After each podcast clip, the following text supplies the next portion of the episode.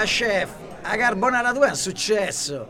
Michelle si è voluta portare via gli avanzi. Deve essere andata più o meno così nella cucina del ristorante Maccheroni, nel centro di una Roma blindata per il G8, quando niente meno che la First Lady aveva chiesto la doggy bag con la pasta avanzata. Voleva essere un complimento allo chef oppure una normale abitudine americana? Entrambi probabilmente. Di certo ha scatenato la curiosità dei media, che a quel dettaglio hanno dedicato grande attenzione. Ma che cos'ha in mano? Bah, non vedo, non si capisce. Urlavano i paparazzi concitati, fuori dal ristorante, impegnati a cogliere ogni movimento della serata.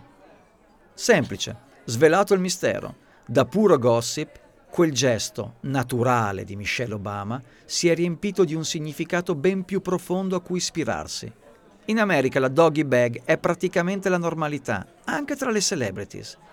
In Francia è d'obbligo. In Cina è educazione. E in Italia? In Italia si ferma di fronte alla timidezza e agli sciocchi pregiudizi culturali che vedono della volgarità in questa pratica. Risultato? Un terzo del cibo dei ristoranti diventa spazzatura.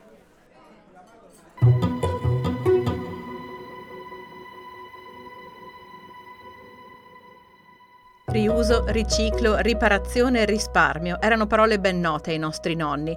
Oggi sono tornate potenti nel vocabolario di cittadini e imprenditori, alle prese con altri tipi di carenze e con problemi che escono dalle mura domestiche e diventano globali. Circular è il podcast dedicato all'economia circolare ideato a progetto Manifattura, il Polo Green Trentino, nato dalla riqualificazione dell'ex manifattura tabacchi di Rovereto. Io sono Francesca Re e attraverso storie circolari e la voce di esperti vi racconterò come pensatori e imprenditori illuminati hanno saputo interpretare fruttuosamente il principio di economia circolare. Oggi parliamo di food system, di spreco alimentare, di agricoltura intensiva, di equità e di logiche lineari nella filiera alimentare produci, consuma, getta, che devono essere abbandonate perché di ostacolo ad un vero sviluppo sostenibile. Noi siamo ciò che mangiamo, diceva il filosofo Feuerbach già nel 1850, una massima ad effetto con cui Feuerbach intendeva dire che quello che scegliamo di mangiare ha delle conseguenze sul nostro corpo, ma anche sull'intero pianeta. Certo, perché siamo interconnessi in quello che viene chiamato food system, un sistema dinamico di materia, energie e informazioni. Ma che cosa si intende per food system? In che senso si applica il pensiero sistemico all'alimentazione? Per food system si intende l'insieme delle fasi di produzione, raccolta, trasformazione, imballaggio, commercializzazione, consumo, smaltimento o finale valorizzazione di un alimento. Il gesto di Michelle Obama ci aiuta a comprendere una possibile ed auspicabile parte finale di un particolare food system, quella in cui un prodotto edibile non viene sprecato in nessuna delle sue parti. Direi un atteggiamento sicuramente da incoraggiare. Io credo infatti che non dovremmo vergognarci di portare a casa ciò che non abbiamo finito di mangiare, ma anzi dovremmo vergognarci se accade il contrario, se avanziamo e quindi sprechiamo un qualcosa a cui non tutti possono avere accesso con tanta facilità. La voce che state ascoltando è quella di Franco Fassio, systemic designer specializzato nell'ambito del cibo, dottore di ricerca in cultura del design, professore associato all'Università di Scienze Gastronomiche di Pollenzo e autore di oltre 100 pubblicazioni sul design e l'approccio sistemico, tra cui il libro Circular Economy for Food, materia, energia e coscienza in circolo. Questa sensibilità a non sprecare nessuna parte di un ecosistema coinvolto nella produzione di cibo è comunque più facile da far emergere se la scala del food system che prendiamo in considerazione è quella globale. Esiste infatti un World Food System, come viene chiamato nella letteratura anglosassone, ovvero il sistema alimentare mondiale, un sistema che è il risultato dell'interconnessione di sistemi nazionali e sovranazionali, come l'Unione Europea, di sistemi regionali o anche di sistemi locali.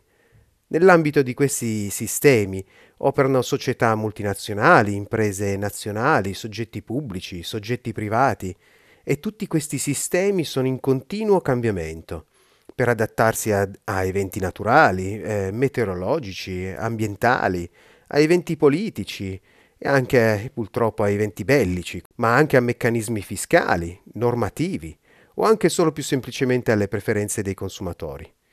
Tutti questi sistemi risentono infine dell'andamento di mercati collaterali, dai quali la produzione e il trasporto di prodotti alimentari ovviamente dipende.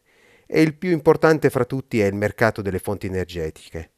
Giusto per citare un'evidenza scientifica su quest'ultimo fronte, sappiamo già ora che quando nel 2050 la popolazione mondiale supererà i 10 miliardi di persone, la richiesta di energia crescerà del 30%, e questo anche a causa del fatto che bisognerà sostenere un incremento del 70% della produzione agricola. È evidente che abbiamo a che fare con sistemi interconnessi tra loro, che possiamo comprendere solo con un approccio sistemico di analisi e progettazione. Le classiche logiche lineari di pensiero non permettono di cogliere la complessità della natura in cui opera il nostro sistema economico. La fotografia del food system rappresenta oggigiorno una produzione alimentare sicuramente non democratica e certamente non sostenibile.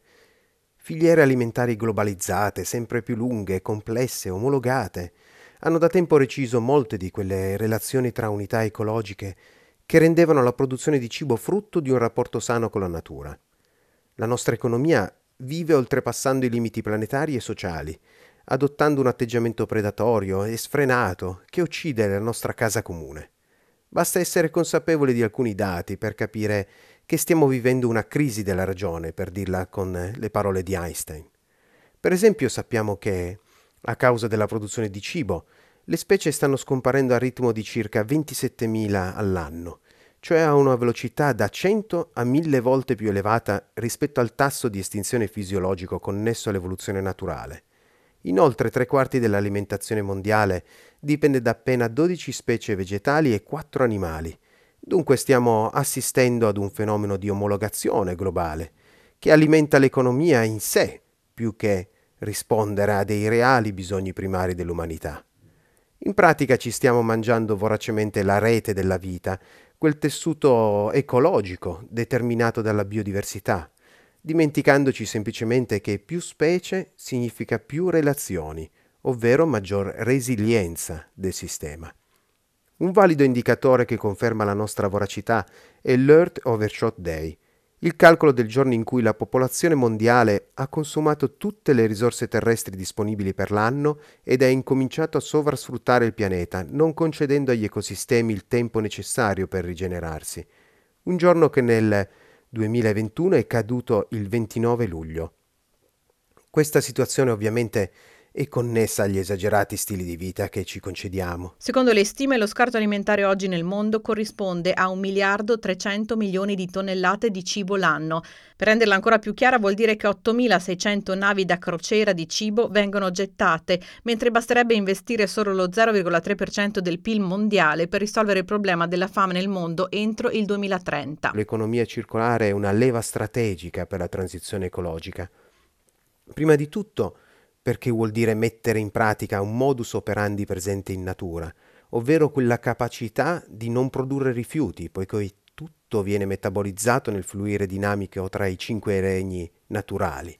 In natura nessuna eccedenza è sprecata e in egual misura l'economia circolare ci invita a non produrre rifiuti, ma sempre input, nuove risorse per lo stesso o un altro sistema produttivo. In secondo luogo, l'economia circolare è un modello economico facilmente comprensibile e quindi condivisibile, e questo perché la circolarità è uno dei principi che caratterizza l'evoluzione in natura.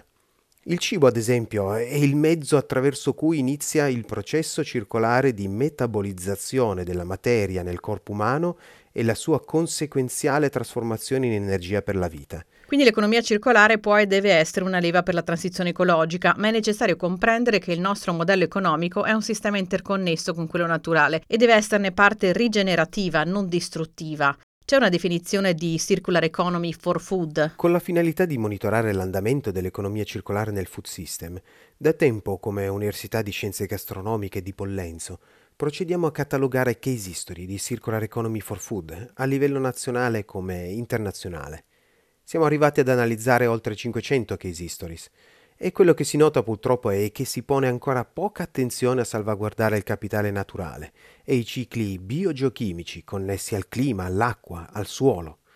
Il nuovo paradigma economico rischia quindi di diventare un modello che favorisce un approccio manipolativo del rifiuto, situazione che paradossalmente potrebbe portare a un'accelerazione dell'obsolescenza programmata o semplicemente a far rimanere la nostra economia lineare.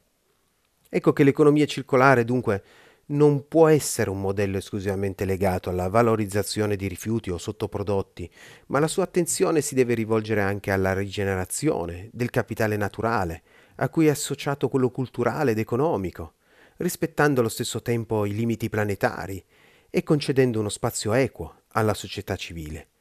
In pratica bisogna partire dall'evitare di compromettere i rapporti col miglior fornitore di materia prima che il genere umano conosca, ovvero la natura, e da lì sviluppare un modello economico che a partire da risorse e culture locali non generi rifiuti, ma sempre materie prime seconde metabolizzabili e dunque valorizzabili dal sistema.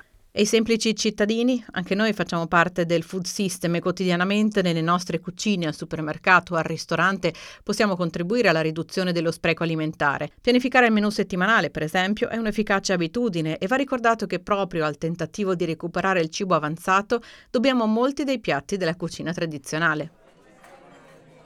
A proposito di buone pratiche nel food, torniamo a Roma, nel nostro ristorante Maccheroni. La schiscetta presidenziale una busta per gli avanzi. Ma quanto è chic la bag di Michelle, hanno titolato i giornali nei giorni successivi. Con il suo piccolo gesto, Michelle Obama, da sempre impegnata sui temi della sana alimentazione, ha mosso le acque, ha sdoganato un cliché e ha voluto lanciare un messaggio educativo ed etico che è arrivato sonoro. Il cibo non si spreca. La possibilità di rimettere in circolo il cibo si scontra con le normative igieniche di ogni paese. In Italia i ristoranti sono obbligati a gettare, proprio per questo la doggy bag andrebbe promossa e valorizzata. Federazione Italiana Pubblici Esercizi, FIPE, e Consorzio Nazionale Recupero e Riciclo di Carta e Cartone, Comieco, ci stanno provando con il concorso Doggy Bag all'italiana. Cercavano un nome e hanno scelto Rimpiattino, proposto dal ristorante Dukes di Roma, e ora gli esercizi aderenti forniscono allegri cartoni cartoncini adatti al trasporto di porzioni di cibo e di vino. La Francia è il paese che sul fronte della lotta agli sprechi di cibo ha fatto di più, arrivando ad approvare una legge che rende obbligatorio per i supermercati donare i prodotti ancora commestibili ma non più commerciabili al circuito del volontariato per l'assistenza dei poveri. La startup svedese Karma ha ideato una app che ha un milione e mezzo di utenti. L'app permette di farsi portare direttamente a casa i piatti avanzati da ristoranti e bar che altrimenti andrebbero buttati. Esperienze Esperienze simili si hanno anche in Italia con le app Too Good To Go e TT No Waste, quest'ultima nata proprio in Progetto Manifattura. Sempre qui a Progetto Manifattura hanno lavorato Orange Fiber, la startup siciliana che ha trovato la tecnologia per riutilizzare le bucce d'arancia e produrre settosissimi tessuti per l'alta moda e anche Vegea che ha ideato una pelle vegetale realizzata partendo dagli scarti di lavorazione dell'uva e oggi sta brevettando la propria tecnologia la startup FRM che crea impianti high-tech di coltivazione verticale finalizzati alla riduzione del consumo di suolo, di acqua e di prodotti chimici. Da un'idea di business può nascere una missione e viceversa. Il food system ci coinvolge in prima persona e noi abbiamo mente e cuore per tratteggiare per primi la curva della circolarità. Avete ascoltato Circular, il podcast sull'economia circolare realizzato da Trentino Sviluppo nel Polo Green Progetto Manifattura. Ogni settimana raccontiamo esempi imprenditoriali legati alla circular economy e li analizziamo con l'aiuto di esperti del settore. Voce narrante Christian Giacom, conduce Francesca Re, in redazione Davide Modena, Chiara Grassi e Francesca Re. Info su podcast.trentinosviluppo.it.